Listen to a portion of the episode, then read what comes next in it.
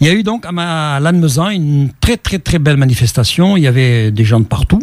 Hein. Euh, en fait, euh, si on pouvait résumer cette manifestation, ce serait exigence politique, exigence démocratique. Parce que c'est vrai qu'il y avait tapé de petits partis politiques dits révolutionnaires. Hein, euh, ils étaient là tous en même temps. Et puis eh, cette fois-ci, il y avait quand même des associations des droits de l'homme. La LDH était bien, bien, bien, bien, bien représentée. La France Insoumise était là.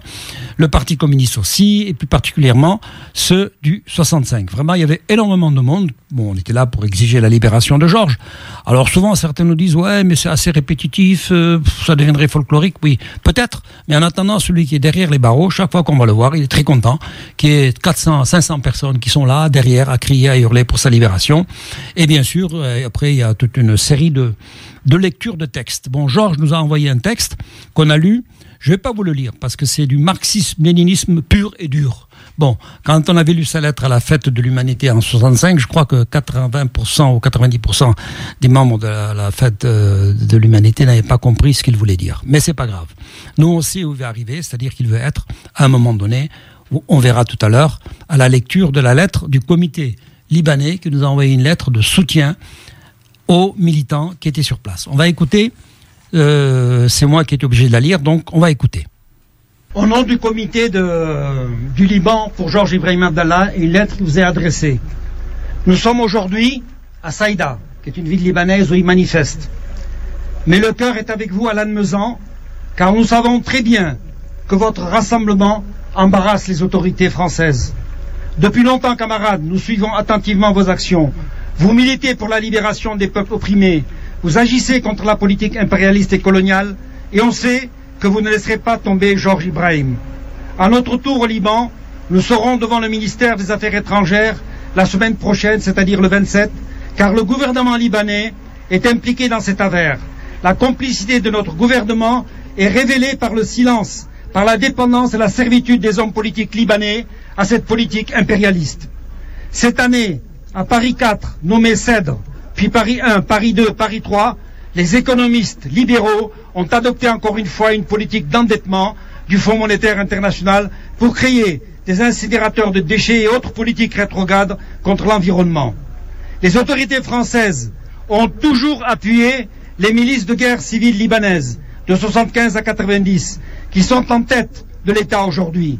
Revenons un peu au mandat français, au Liban. Quand la France avait établi le régime confessionnel qui divise la société en mille morceaux, les États-Unis américains ont établi un régime pareil en Irak après l'invasion en 2003.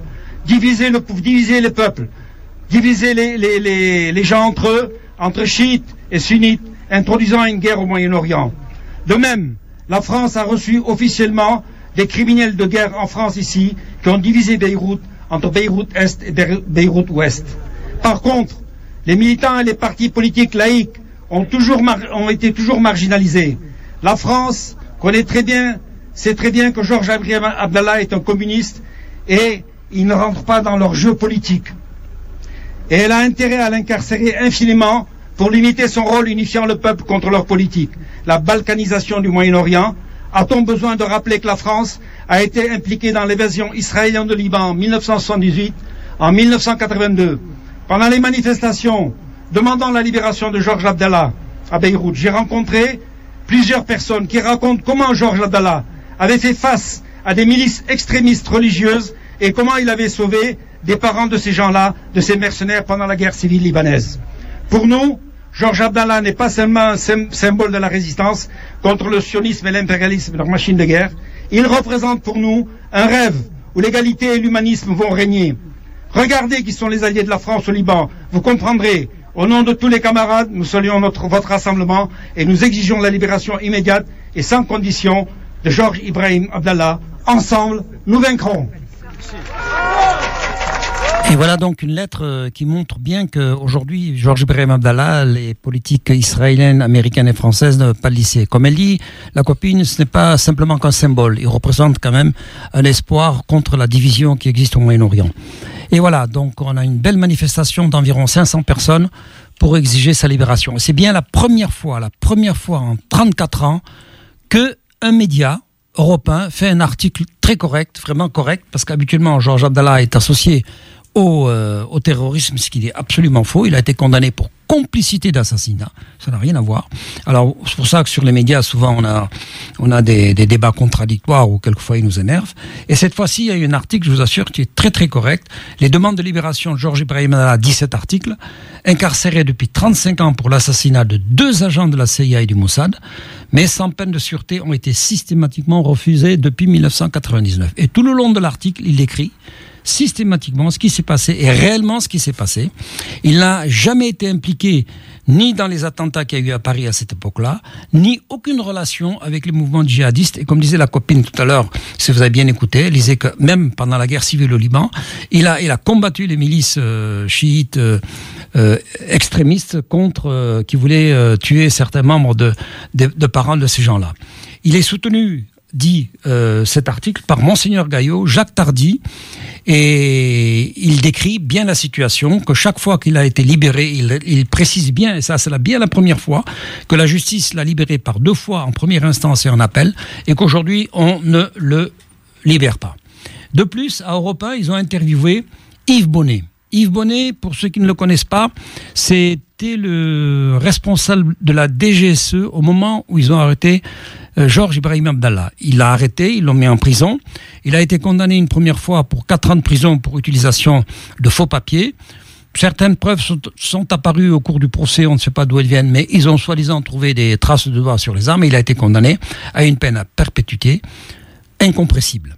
Et euh, Georges euh, Yves Bonnet avait à l'époque euh, voulu rencontrer euh, le ministre des Affaires étrangères pour lui expliquer la situation, puisqu'il y avait un otage qui avait été pris, que l'échange euh, n'avait pas été vraiment respecté, puisque les Libanais ont libéré l'otage français et que en France ils n'ont pas voulu les libérer. Donc il a été interviewé. Écoutez ce qu'il dit, c'est pas mal. On écoute. C'est un document européen que nous vous proposons à présent. Le préfet Yves Bonnet réclame la libération d'un prisonnier qu'il avait lui-même fait arrêter. Georges Ibrahim Abdallah, le plus ancien prisonnier politique d'Europe selon ses défenseurs, un terroriste marxiste pro-palestinien des années 70, condamné à la perpétuité pour l'assassinat, c'était à Paris en 82, de deux diplomates américains et israéliens. Il entame cette semaine sa 35e année de prison. Plusieurs personnalités donc, comme le dessinateur Tardy, Monseigneur Gaillot ou encore l'ancien patron de la DST Yves Bonnet réclament sa libération. C'est en grande partie parce que je m'en suis personnellement occupé. Aujourd'hui, je serais presque tenté de dire que je le regrette.